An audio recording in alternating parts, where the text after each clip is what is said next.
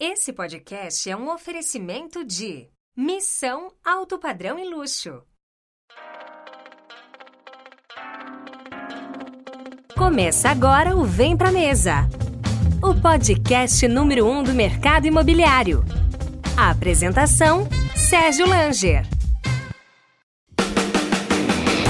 Corretor de imóveis. A Plano e Vendas tem um convite para você. Venha realizar milhares de sonhos conosco e trabalhar na melhor house do Brasil. São 60 empreendimentos em comercialização com mais de 8 mil unidades em estoque. Em 2022, teremos ainda 15 lançamentos para movimentar a sua carteira com novidades. As melhores comissões, campanhas, premiações e programas de fidelidade. Seguindo nossa metodologia, aqui você vende, nós garantimos. Venha para a família Plano e Vendas.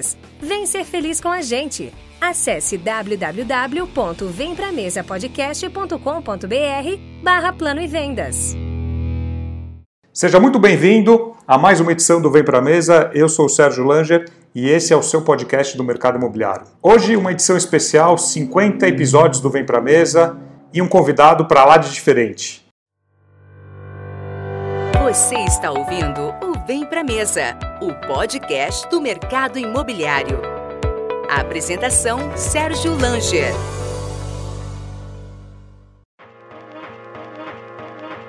Esse podcast é um oferecimento da House. Quer garantir um futuro com seu imóvel? Com seu imóvel plugado na House, a experiência de alugar fica mais fácil, segura e sem complicação. Na House, você conta com máxima rentabilidade, gestão completa e maior liquidez. House, sua casa on demand. Eu resolvi falar. Muitas pessoas me pediam, querem conhecer a minha história, a minha trajetória, e por isso eu serei o um entrevistado. Convidei meu amigo Francisco Júnior. Francisco, seja bem-vindo e obrigado aí por aceitar entrevistar Sérgio Langer aqui no Vem Pra Mesa. Imagina, eu que agradeço o convite, participar desse podcast, do qual sou ouvinte também. Vamos começar então, essa honra aí. Sérgio, a gente já conhece você, empresário, apresentador, professor, palestrante, mas eu queria ir lá atrás. Sérgio Garoto, qual foi seu primeiro emprego? Quem te deu a primeira oportunidade de trabalho? Boa, Francisco. Eu sempre gostei de trabalhar, sempre gostei de ganhar o meu dinheiro. Eu, desde que eu era criança, vou te falar, 10, 12 anos, eu pegava alguns brinquedos, objetos antigos que eu não queria, estavam em bom estado, e eu colocava em frente onde eu morava, fazia um, como se fosse um camelô nos dias de hoje e vendia. Então eu já ganhava um dinheirinho vendendo é, objetos antigos, não tinha Mercado Livre, não tinha OLX, não tinha. Esses sites de classificados, então eu pegava o, meu, os meus brinquedos e, e, eu mesmo vendia. A primeira oportunidade de trabalho mesmo é, eu tive com meu pai. Meu pai, na época que eu fazia faculdade, fiz um estágio na, na empresa dele, ele tinha uma empresa de telecomunicações, uma empresa que trabalhava com linhas telefônicas, e foi meu primeiro primeiro emprego mesmo. Você falou da faculdade, né? Você é um publicitário. Por que a publicidade? Eu sempre gostei de marketing, publicidade e na época, olhando os cursos, lá com 17, 18 anos, ainda sem muita experiência, sem saber o que você quer na vida, acabei escolhendo a publicidade e entendo que fiz uma escolha certa. Que bom, o mercado agradece essa escolha que você fez. Queria entender um pouquinho da sua carreira. Se você passou por várias agências, eu queria que você falasse um pouquinho sobre isso. Eu comecei a trabalhar com internet em 97, 1997. Já se vão muitos anos, uma época que muitas empresas não entendiam a necessidade de ter uma presença digital. A gente construía sites na época, vendia projetos digitais, tomávamos muito mais não do que sim, porque muitas empresas não entendiam a necessidade de ter uma, uma página. Depois eu fui. A minha primeira agência que eu trabalhei de fato um pouco maior foi em 2004, onde eu logo entrei para atender uma conta do mercado imobiliário. Uma construtora, uma grande construtora em São Paulo, onde eu pude participar de um primeiro projeto de uma construção de site, plataforma online, e aí eu comecei a tomar gosto aí pelo mercado imobiliário. Em 2004 você entrou no mercado imobiliário, foi uma paixão à primeira vista? Foi uma paixão à primeira vista, eu não conhecia nada de mercado imobiliário, eu atendi alguns clientes de outros segmentos, telecom, indústria, serviços, e comecei a, a cuidar de alguns projetos de, relacionados ao setor imobiliário e comecei a me encantar com esse segmento, que é um segmento que quem realmente tem um primeiro contato, ele tem uma, uma proximidade muito forte e me atraiu rapidamente e eu comecei a estudar, entender e a, a trabalhar cada vez mais entregando qualidade para esse segmento que é muito diferente de outros segmentos. Então, quando você está no lado de uma agência, você precisa entender as particularidades que o mercado imobiliário tem em relação a outros setores. Veio a decisão de empreender. Surge a Osher. Eu queria saber de onde você tirou essa ideia, quem foi seu principal incentivador, quais foram os primeiros desafios de abrir uma agência nova? Olhando para o lado de agência, eu percebi a maioria das agências na época, isso começo dos anos 2000, final dos anos 2000, 2010, 2012, elas não entendiam o mercado imobiliário e não tratavam o mercado imobiliário como ele deveria ser tratado.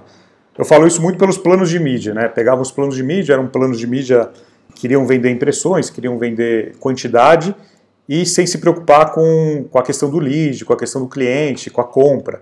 E nessa época eu trabalhava, eu era sócio de uma agência, não era uma, uma não era uma agência minha, mas eu, eu tinha um pedaço lá de uma participação. Acabei saindo dessa participação e aí eu resolvi montar Osh. Eu resolvi empreender. Na época é, eu estava tava com uma filha pequena, a Sofia, tinha acabado de nascer, foi bem nessa época.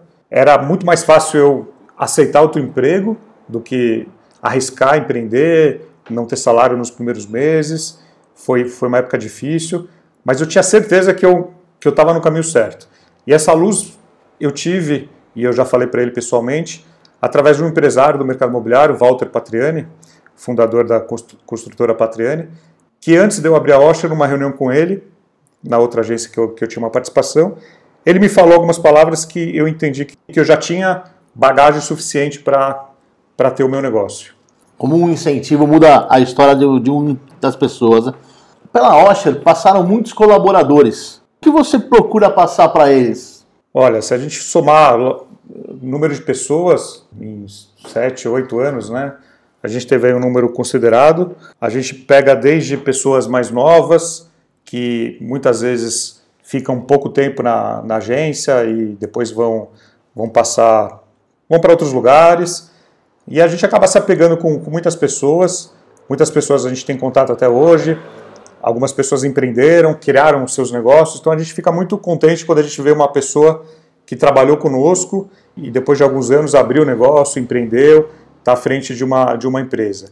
Então o que a gente costuma passar são valores éticos, valores corretos, posturas que a, a pessoa tem que ter em qualquer lugar. Então isso que eu procuro passar para todos.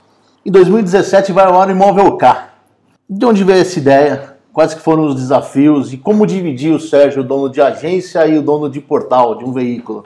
O Imóvel K surgiu como ideia no final de 2016, a gente lançou em 2017. A gente entendia que existia um espaço para um portal de lançamentos, focado em lançamentos. A gente tinha e tem toda a expertise dentro da agência da Osher em atender o mercado imobiliário, toda a infraestrutura para montar um classificados de pequeno porte, nunca classificados para competir com os grandes, mas sim para atender o mercado imobiliário como um todo, focado na, na parte de lançamentos. Foi um passo importante, foi um passo difícil de dar, porque muitas pessoas, muitas empresas, outros concorrentes não entenderam de certa forma o posicionamento. A gente teve algumas dificuldades no início, nos primeiros anos, mas olhando para trás a gente sabe que fez a escolha certa. Agora vamos falar do Sérgio Palestrante. Queria que você me contasse como foi a primeira palestra, quais as dificuldades de passar suas ideias em frente a um grande público e que você passasse principalmente sobre a sua experiência de palestrar fora do país. Eu sempre falo que eu não sou palestrante, né? Eu participo de palestras, eu dou palestras, mas eu não ganho dinheiro com isso, não, não, é, não é algo que eu, que eu promovo. Eu acabo, eu acabo tendo alguns convites e se faz sentido eu acabo realmente aceitando. Eu gosto de estar no palco, eu gosto de passar essa experiência, porque a gente está no dia a dia. Né? Quando a gente está no dia a dia, a gente tem alguma coisa para passar. É um conceito que eu tenho de, de passar conteúdo, né? ou numa rede social, ou numa live, ou numa palestra, de passar a sua experiência. Quando eu resolvo aceitar fazer uma palestra, eu preparo aquele conteúdo da melhor maneira possível e a gente sabe na hora que você está olhando para o rosto das pessoas se aquele conteúdo está agradando. Então é algo que me atrai. Agora, nos últimos meses de pandemia, a gente trocou um pouquinho os palcos pelas, pelas lives que é um desafio muito grande, porque você não está vendo as pessoas, né? você não tem essa troca, mas você tem todo o feedback, você tem os comentários, então isso, isso acaba servindo como adrenalina também. Sobre a experiência de palestrar no exterior, eu estive uma vez em Lisboa, Portugal, recebi um convite do meu mentor, do meu amigo Romeu Buzarello, vice-presidente da Tecnisa, uma pessoa que eu admiro muito nesse mercado e hoje é um amigo próximo. Romeu me liga um dia dizendo que recebeu um convite para palestrar em Portugal, eu parabenizei-o, e ele me disse que não poderia aceitar, pois estaria de férias, e queria saber se eu tinha interesse em ir. Eu, claro, respondi que sim. Fui a Lisboa, fui muito bem recepcionado pelo povo português, pelos corretores portugueses, uma palestra para cerca de 700 pessoas, um evento muito bem elaborado, um evento de dois dias, e foi uma experiência muito bacana e diferente. E queria, qual é o seu sentimento quando um corretor de imóveis ou um outro profissional do mercado imobiliário, que às vezes você nem conhece, e te aborda dizendo que ver uma palestra sua, ou ver um treinamento, ou consumir um conteúdo que você gerou, mudou a vida dele? É, isso não tem preço, Francisco. Quando a gente recebe uma mensagem disso de um corretor, de um colega, ontem mesmo eu estava ajudando um, um menino bem novo, ele deve ter seus 19, 20 anos, ele está fazendo a primeira campanha dele para o mercado imobiliário, para vender umas casas aí numa cidade perto de Goiânia. E eu passei algumas dicas para ele que ele, pô, ele ficou super feliz, me agradeceu. Então, eu gosto de ajudar as pessoas, eu sempre me dedico a isso. Ano passado eu fiz um projeto aí de mentoria gratuita, onde toda sexta-feira eu atendia corretores de imóveis. E engraçado que eu acabei construindo um laço com alguns corretores nesse período e, falo com eles até hoje, até para ver a evolução deles, como é que eles estão. Então isso é, é realmente muito gratificante. É, e é muito nobre também distribuir conhecimento. O Vem para a Mesa modificou o, o, cenário do mercado imobiliário aí, em termos de, de conteúdo, né? De onde veio essa ideia? Quais os ensinamentos? O que você aprendeu? Quais as dificuldades? Fala um pouquinho do Vem Pra Mesa, que hoje é o podcast preferido aí do, de 9 em 10 pessoas do mercado imobiliário. É, o Vem Pra Mesa ele surgiu como ideia há alguns anos atrás, ainda não era o podcast, era um projeto mais baseado em vídeo, onde eu queria entrevistar o Chris Smith, que é um, uma referência no mercado americano, e eu estava, era um período de férias, dezembro, e eu vi no Instagram dele que ele estava em São Paulo. E aí eu mandei uma mensagem para ele, ele acabou não respondendo, eu mandei outra, insisti, e acabamos marcando de, de fazer uma entrevista no Starbucks do Itaim. E aí batemos um papo, foi super legal, começou um projeto de vídeo. Então ele foi o primeiro, depois entrevistei algumas outras pessoas com vídeo, mas eu percebia que nem todo mundo queria aparecer no vídeo, era mais difícil da pessoa aceitar, dava mais trabalho para editar. E aí no ano seguinte eu migrei para o podcast. Foi um formato que eu entendia ser algo novo no Brasil, algo que estava em crescimento e realmente, se a gente olhar os números do mercado brasileiro, ainda a gente está muito, a, a gente tem muito para crescer. É um mercado ainda que vai aumentar muito. A gente está criando o hábito das pessoas ouvirem podcast. Então, quando eu recebo mensagens aí do Brasil inteiro e até de fora, de Portugal, Angola, Cabo Verde, países de língua portuguesa, é super gratificante ver que o conteúdo que você está gerando, está servindo, está ajudando, está sendo de grande valia para desde estudantes, corretores, donos de imobiliária, incorporadoras, construtores. Isso realmente não tem preço.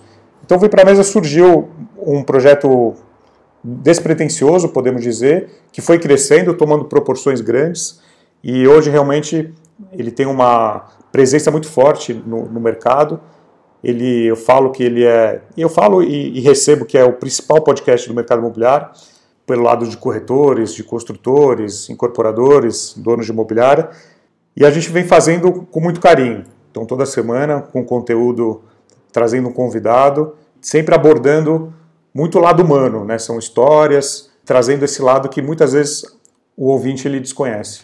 Falando um pouquinho mais do Vem Pra Mesa, quais foram as entrevistas que mais te surpreenderam? Algum fato curioso que você possa contar? Foram 49, né? Já 49. 49 entrevistas. Todas as entrevistas, posso falar que foram de muito aprendizado, porque, para quem não sabe, eu faço tudo. Eu faço desde a pré-produção, da produção, da algum roteiro se eu vou seguir. No começo eu tinha mais um roteiro que eu seguia, depois eu fui fazendo sem roteiro, edição. Então hoje, hoje praticamente eu faço a mesma coisa que eu fazia no passado, porém eu recebo muito mais convites e pedidos de, de entrevista. Então no passado, quando eu, eu tinha que ir atrás, bater na porta da, das pessoas, das empresas, explicar que quero vir para a mesa, agora é muito mais fácil. Por quê? Primeiro eu recebo mais pedidos, eu analiso, e aí é muito gostoso, porque se eu não quero, eu falo não e acabou, não tenho compromisso com ninguém. É, eu que escolho quem eu vou entrevistar. E falando um pouquinho dos entrevistados, pô, é difícil citar uma entrevista, algumas. Posso, posso citar a primeira do Rubens Menin, que foi uma, foi uma entrevista importante, porque eu queria começar com o pé direito. E aí é, eu precisava de um nome forte no mercado. Então eu acabei juntando aí algumas oportunidades. Eu estava com uma viagem para Belo Horizonte, eu tinha encontrado ele num evento em São Paulo, acabei conversando com ele e acabou de dar certo. Marcamos essa entrevista, que foi uma entrevista diferente de todas as outras. Eu acabei fazendo as perguntas antecipadamente para eu poder estudar, fui atrás da, da, da, história dele, então me preparei talvez mais do que as outras entrevistas, porque eu estava realmente com uma pessoa aí com uma bagagem muito grande, mas foi uma entrevista muito gostosa, assim, ele me deixou muito à vontade, a gente bateu um papo e foi, foi muito bom. Então a, a do Rubens Menin é bem emblemática porque foi a primeira, e a primeira sempre é mais difícil, você pega depois de 49 episódios, eu também vou melhorando, vou conseguindo extrair mais dos entrevistados e sempre trazendo essa essência, esse lado humano, né? além de toda a experiência do mercado imobiliário, entender mais o lado de cada pessoa. O ano passado, você criou e realizou a missão executiva Minha Casa Minha Vida e também a missão executiva Alto Padrão e Luxo. Quais foram as experiências dessas missões? É, o que você pôde trocar com, com quem veio e qual a contribuição delas para o mercado imobiliário? Legal, Francisco. A, a missão executiva surgiu surgiu no aeroporto, eu estava indo para Brasília, e aí eu tive um estalo que eu, que eu gostaria de criar um, um, algo mais sólido do que eu sempre fiz. Eu estou em São Paulo, né, principal, não é segredo para ninguém, a principal cidade do Brasil, conheço gente no Brasil inteiro, e sempre que alguém vem visitar São Paulo, me liga, que eu conheço, colega no mercado, vamos almoçar, vamos conhecer algum stand, quer que eu apresente algum incorporador, alguma imobiliária, eu sempre acabo fazendo essa, essa, essa ponte. E eu pensei em profissionalizar um pouco essa, essa parte de networking, traduzindo numa experiência física é, em dois dias. Um dia a gente se reuniria num lugar, no, no caso no Secov, e no dia seguinte a gente sairia com uma van para visitar estandes e empreendimentos. Começou a dar certo, as pessoas começaram a, a a se encantar pelo programa, algo que até então era novo, depois surgiram alguns parecidos, mas o, o desejo era mostrar, abrir o mercado de São Paulo para pessoas de fora do estado.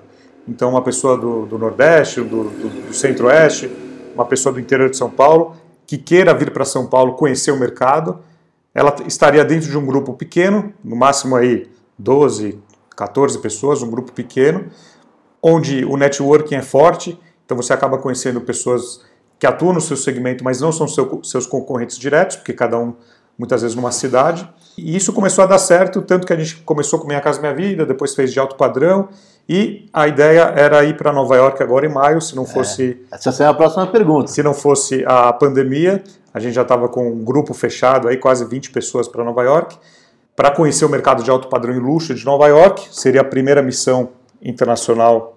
Mas aí os planos foram alterados, a gente está vendo como é que vai ser a situação para ver se mantém ainda esse ano ou se faremos no ano que vem. Mas é algo que realmente me surpreendeu, essa, essa vontade de pessoas do Brasil inteiro de virem para São Paulo, vivenciar na prática, no dia a dia, o que é esse mercado de São Paulo. Agência, portal, missão executiva, podcast, palestra. Qual a próxima atração do Sérgio para o mercado imobiliário? Um grande projeto que há muito tempo eu quero colocar em prática é o livro. É, muita gente me pede, pô, você tem que escrever um livro, é difícil conciliar, achar um tempo. E aí o Vem para a Mesa me proporcionou, me propiciou ter muitas histórias, né? Contato aí com mais de 49 pessoas do mercado imobiliário, cada um tem uma história. E ouvi também muita gente querendo algo mais palpável do Vem para a Mesa. Então a, a, ideia do projeto do livro é reunir pelo menos aí 30 histórias, um resumo das principais histórias do, do Vem para a Mesa e uma análise minha do que eu aprendi é, entrevistando essas 30 pessoas. Não, não digo personalidades do mercado, mas 30 importantes pessoas, executivos do mercado imobiliário, corretores do mercado imobiliário, donos de imobiliária, o que eu aprendi estando com elas, entrevistando elas Hoje você é uma, é uma figura que construiu sua autoridade no mercado imobiliário, é conhecido no Brasil inteiro. Muitas vezes você vai em eventos as pessoas te abordam, pedem para tirar foto.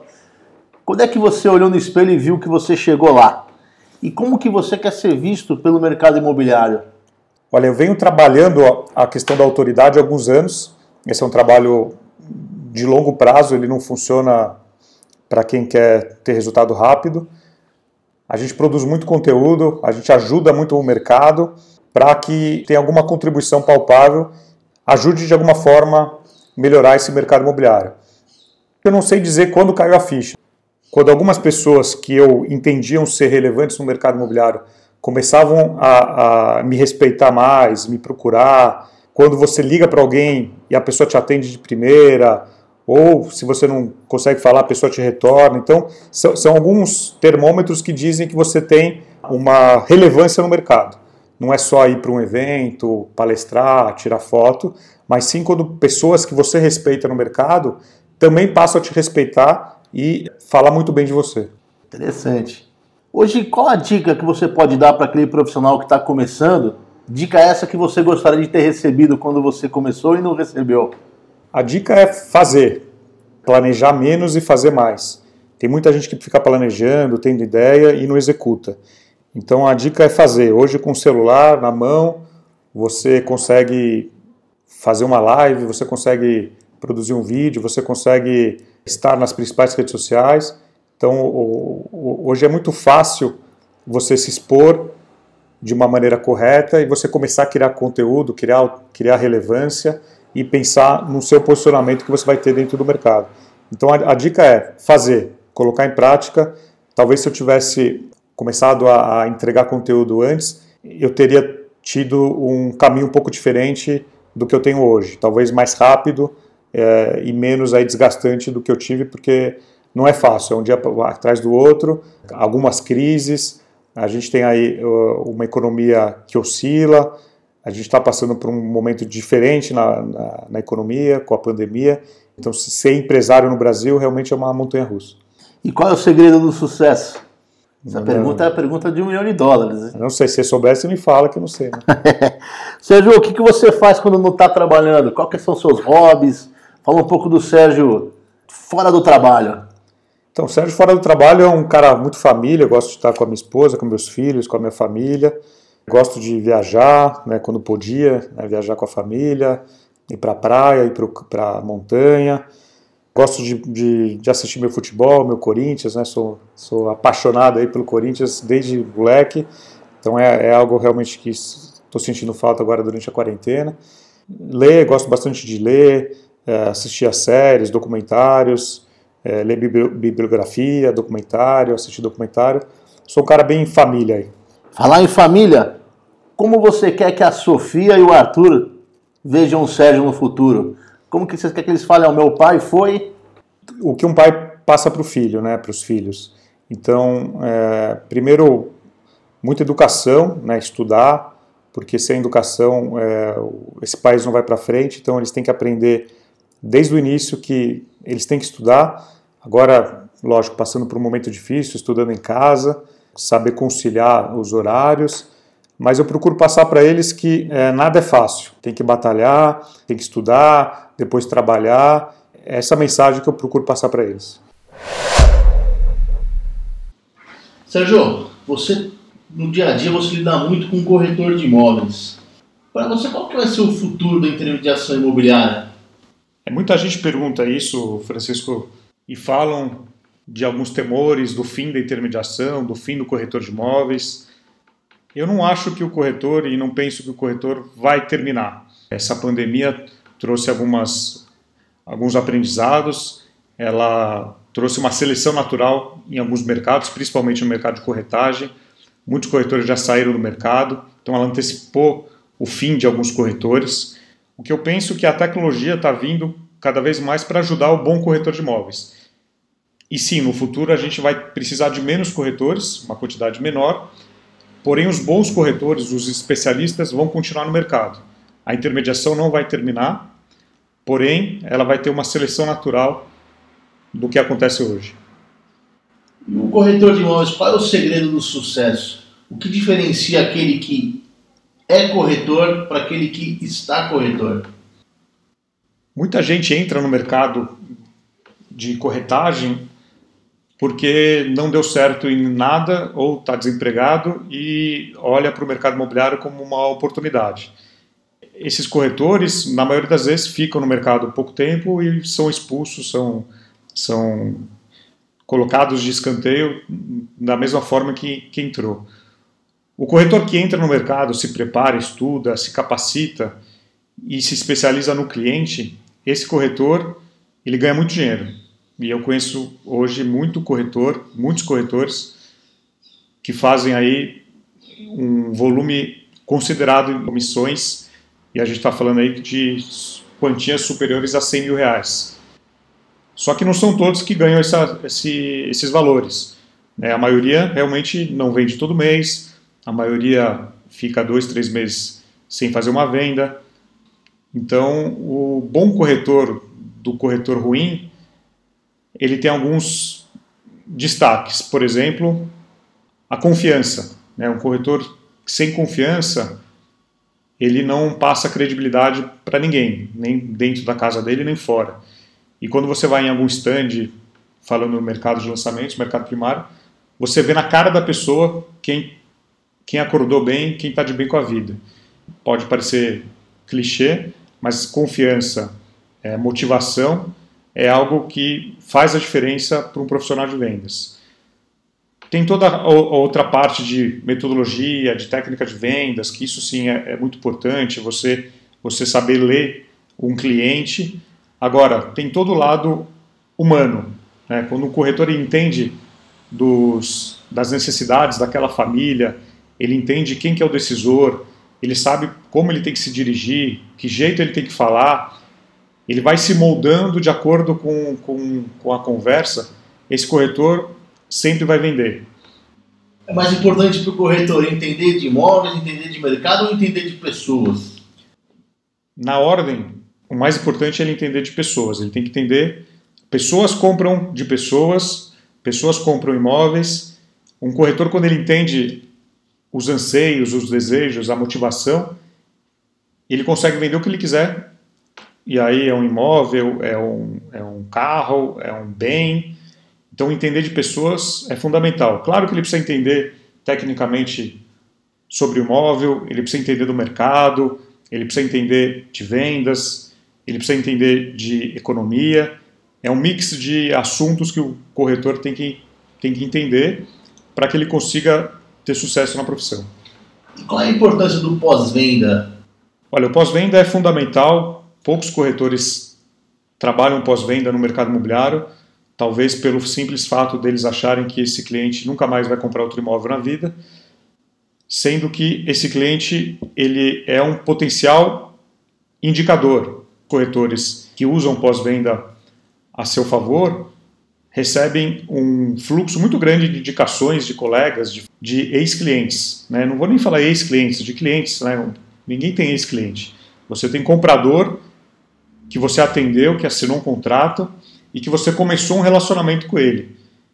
E esse cliente, quando você lembra dele, do aniversário dele, da data da compra do imóvel, da data da assinatura, são datas emblemáticas para esse cliente quando você começa a fazer parte do dia a dia dele, ele sempre vai se lembrar, ele sempre vai lembrar de você como corretor de imóveis. E aí naquela roda de amigos, naquela festa, quando precisarem de uma indicação, você pode, ser, você pode ter certeza que ele vai indicar você para alguns colegas. A gente sabe que você tem uma longa experiência no mercado imobiliário. Eu queria que você compartilhasse conosco aqui uma história de sucesso, aquele case que deu certo e também compartilhar aquele que deu errado, aquele projeto que nada deu certo. Queria ouvir de você. Elencar um case de sucesso, é, eu posso falar sobre um cliente nosso que trabalhou muitos anos conosco, estava para lançar alguns projetos compactos, isso há três, quatro anos atrás, não tinha esse boom que tem os compactos hoje, e graças a Deus deu tudo certo, os projetos foram vendidos, os empreendimentos foram vendidos em menos de 30 dias, foi um sucesso de vendas no mercado inteiro, e aquilo foi muito gratificante para todo mundo que fez parte. Falar de fracasso, eu vou, eu vou enumerar um, um, um projeto que a gente acabou não pegando, mas é um, um, retrato do que acontece muito no mercado imobiliário no Brasil inteiro. A gente foi chamado num cliente que tinha que estava com um problema com empreendimento numa região em São Paulo, na zona leste, sendo que ele tinha alguns anos atrás lançado algo muito similar a esse na zona leste, na zona oeste de São Paulo, no bairro de Perdizes. Então ele pegou, fez copy-paste, o mesmo projeto, mesmo tipo de acabamento, mesmo tipo de, de, de, detalhe. Ele fez num projeto em Perdizes, que foi um sucesso, e o de da Zona Leste estava realmente o prédio praticamente pronto, saiu a Bits, ele tinha aí uma unidade vendida durante todo esse período. E ele não entendia que ele tinha um problema de vendas, né? Ele, lógico, ele tinha alguns problemas no, no meio do caminho, o principal foi o que ele não entendeu quem que era o, o consumidor dele. A gente fez algumas análises na época, o preço estava errado, a empresa de vendas que tá, estava trabalhando o produto não estava com foco nesse produto, e é, é um claro exemplo de que a localização no mercado imobiliário, você não consegue pegar um produto que fez sucesso numa região, clonar ele exatamente e colocar ele em outra, outro ponto da cidade. São Paulo é um país, a Zona Leste é diferente da Zona Norte, que é diferente da região central, então você tem que entender o que, que faz sentido para aquele público. Né? Então isso, isso é algo que é, marcou muita gente, a gente não pegou aquele projeto, é, eu ainda passo perto desse prédio e eu olho para ele e me lembro dessa história dessa, dessa empresa, uma empresa pequena que quis copiar e colar um projeto numa área diferente da cidade, porque achou que um sucesso chamaria o outro. Você tem participação em projetos desde Minha Casa Minha Vida, passando por estúdios, imóveis de alto padrão em luxo, hotéis, é, comerciais. Você se considera um especialista em qual tipo? Quais as diferenças entre um e outro? Em lançamentos do mercado imobiliário. Um estrategista, eu entendo como e por que se deve lançar qual tipo de campanha, abordagem. Como você falou, a gente já fez projetos aí, desde lotes, empreendimentos comerciais, hotéis, galpões. Foi realmente, eu estava relembrando até semana passada, retrasada, com, a, com uma pessoa esse projeto, um projeto de galpões, que foi um desafio.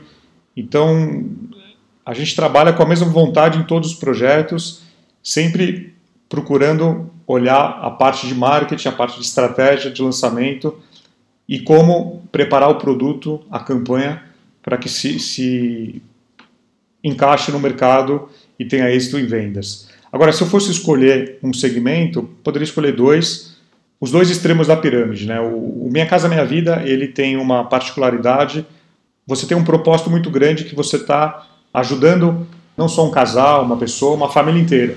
Então, quando você vê, desde os primeiros projetos econômicos que eu trabalhei lá atrás, isso em 2009, 2010, no começo do Minha Casa Minha Vida, até hoje, você trabalhar com Minha Casa Minha Vida é muito gratificante porque você vê a alegria das pessoas, a, quando você dá a notícia que o financiamento foi aprovado, a entrega das chaves, realmente você mexe com toda a estrutura familiar. E o alto padrão por ter toda a sofisticação. É muito gostoso também trabalhar com o padrão. São duas vertentes aí, são dois extremos do mercado imobiliário. Que se eu pudesse escolher dois, eu escolheria esses dois. Mas assim, a gente olha com carinho para todos os projetos. Então você falou para nós de cases aqui em São Paulo, a diferença de fazer uma zona leste para a zona oeste. Vamos colocar isso no âmbito nacional. É, qual a importância de você entender as diferenças culturais, regionais? A gente sabe que hoje você atua em vários cantos do Brasil. Qual é a importância em você entender essas diferenças para um sucesso aí do, do, dos projetos? Olha, Francisco, o Brasil ele tem dimensões continentais. Não é porque o projeto deu certo em São Paulo que você vai levá-lo para outras cidades e a mesma mecânica e o conceito vai dar certo. Então é fundamental você conhecer essas diferenças culturais, essas diferenças regionais. E eu posso dizer que eu conheço bastante do Brasil, o interior, o centro-oeste, norte, nordeste, o sul. E a gente procura, primeiro, entender as particularidades da, da, da região.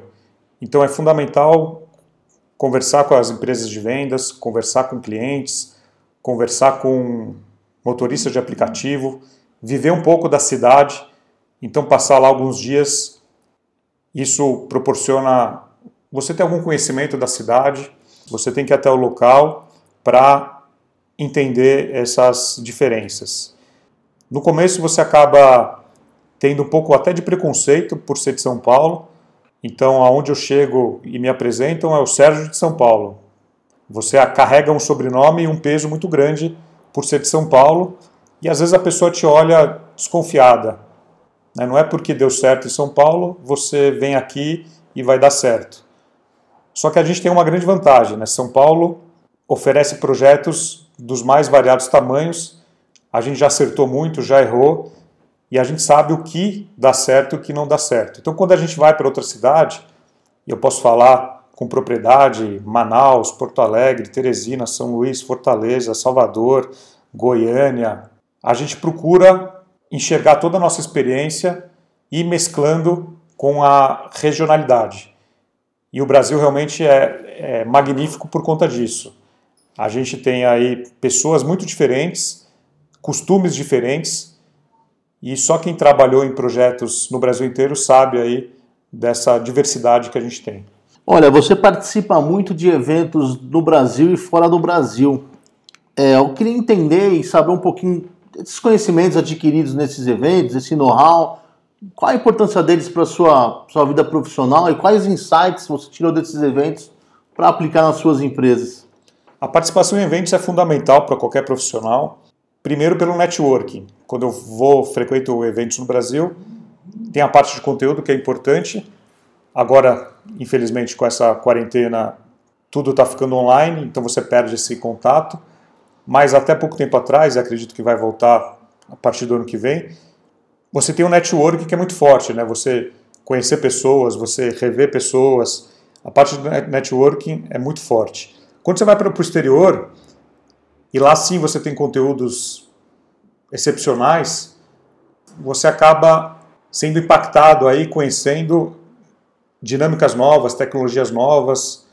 Então é, é, é muito importante, eu viajo nos últimos anos, aí, nos últimos cinco anos, eu tive praticamente aí pelo menos duas vezes por ano em eventos no exterior, porque é fundamental você beber da fonte, né? Então quando você vai para a Europa, quando você vai para os Estados Unidos, você acaba tendo uma, um choque de realidade e, e trazendo para o Brasil, tropicalizando muitas novidades. Qual a diferença da, da corretagem no Brasil e nos Estados Unidos, por exemplo, que é o local onde você está sempre presente? Olha, nos Estados Unidos a principal diferença é que o corretor de imóveis ele é respeitado. No Brasil a gente tem um, um, um preconceito e um preconceito que parte muito do corretor. O próprio corretor Muitas vezes ele não se declara corretor de imóveis, ele não é orgulhoso da profissão dele e grande parte das vezes ele perde vendas por não se declarar corretor. E às vezes um parente, uma, uma pessoa próxima, acabou comprando um imóvel sem saber que ele era corretor de imóveis. A gente tem a questão cultural, a gente tem a questão ética, que aí depende muito de educação. Então, nos Estados Unidos, principalmente, a corretagem é vista com um olhar muito diferente do que é no Brasil. No Brasil a gente evoluiu muito nos últimos anos, nos, últimos 10 anos eu vejo cada vez mais o corretor de imóveis indo atrás, se profissionalizando, se capacitando.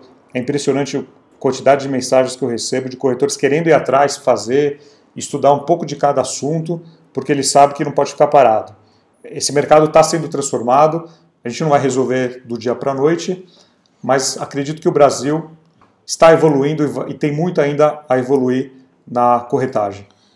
Sérgio, no livro Como Fazer Amigos e Influenciar Pessoas, tem um capítulo que diz que as pessoas preferem comprar dos amigos.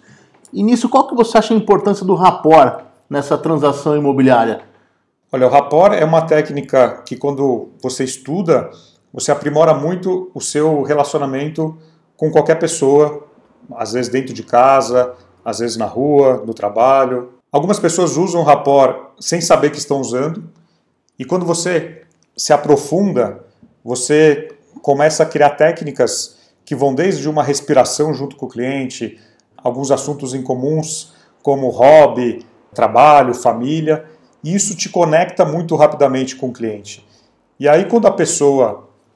A gente está falando de um imóvel, de um bem, que é um dos principais ativos que a pessoa vai comprar na vida inteira. Quando a pessoa confia no vendedor, quando a pessoa confia no corretor, tudo é mais fácil. A gente fala muitas vezes que a venda pode não sair, mas se você atender o cliente de maneira correta, de maneira ética, ele vai ter aquilo para com ele e muitas vezes ele vai te indicar. Então você não vai ter a venda com ele, mas você vai ter feito um bom atendimento, prestado um bom serviço e às vezes é natural que a venda não saia, porém você vai ter aí uma pessoa te indicando no mercado. Hoje estamos vivendo tempos de pandemia, tempos diferentes, mas também onde há muita oportunidade. Como aproveitar a pandemia para se tornar um profissional melhor? E aonde chegar? Quais são suas dicas para enxergarmos oportunidade nesse novo normal? Olha, a quarentena ela trouxe muitos aprendizados para o mercado, para todo mundo. Logo no início da quarentena eu gravei um vídeo falando da importância do corretor de imóveis trabalhar a carteira dele. Então quem quiser ir no meu Instagram, no meu, meu, meu IGTV, tem um vídeo logo na primeira semana de quarentena, no, no segunda quinzena de março, e eu dei uma dica para o corretor trabalhar a carteira dele, aproveitar esse período para trabalhar a carteira dele, isso no primeiro momento de quarentena, porque até então a gente não sabia quanto, quanto tempo ia durar. A quarentena ela trouxe alguns aprendizados, ela trouxe uma seleção natural no mercado, muita gente saiu. Ela trouxe um aprendizado muito grande para o cliente. O cliente ele aprendeu que ele pode visitar um imóvel, que ele pode assistir um vídeo, que ele pode ir num tour virtual sem a ajuda do corretor. Então, um corretor de imóveis que só apresentava o imóvel e que iria morrer talvez daqui a 5 ou 10 anos, ele morreu agora. Né? O Covid tirou esse corretor do mercado imobiliário, aquele apresentador de imóveis.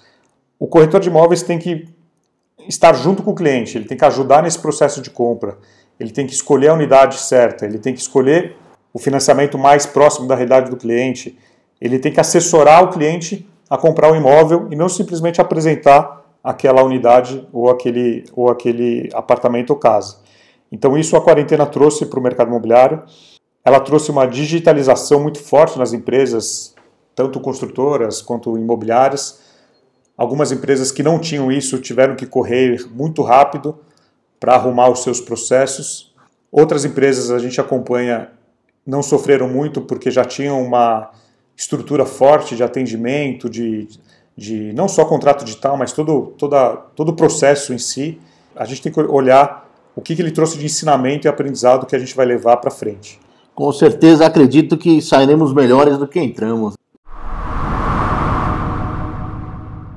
Sérgio Langer por Sérgio Langer.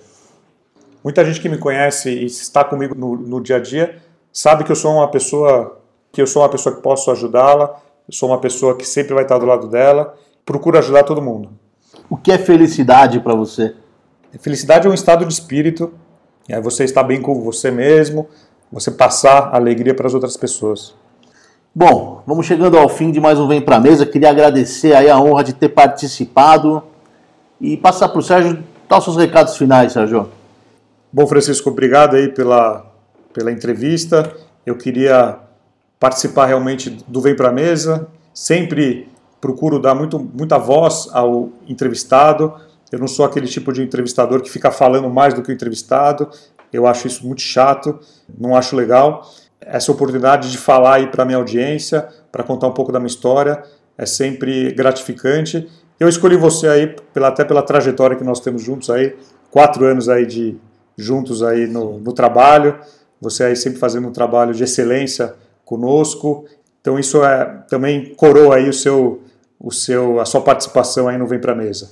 Maravilha. Bom, ficamos por aqui. Obrigado a todo mundo e nos encontramos no próximo Vem Pra Mesa. Até mais.